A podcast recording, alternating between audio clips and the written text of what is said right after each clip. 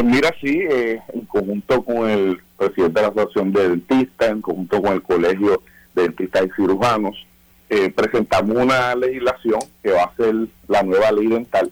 Eh, como todo el mundo sabe, la ley actual, que es la ley 75 de 1925, tiene 99 años, tiene el año que viene cumple 100 años. Y entonces ya esa ley amerita unos cambios porque las tecnologías cambiaron. Antes no existía el blanqueamiento de los dientes, había una serie de tecnologías eh, que no estaban. Y otro eh, defecto bien grande que tiene es que los delitos, no hay delito grave.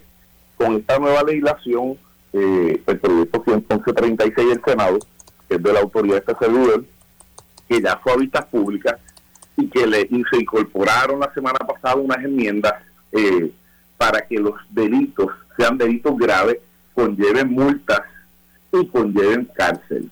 Y eso yo creo que es bien importante.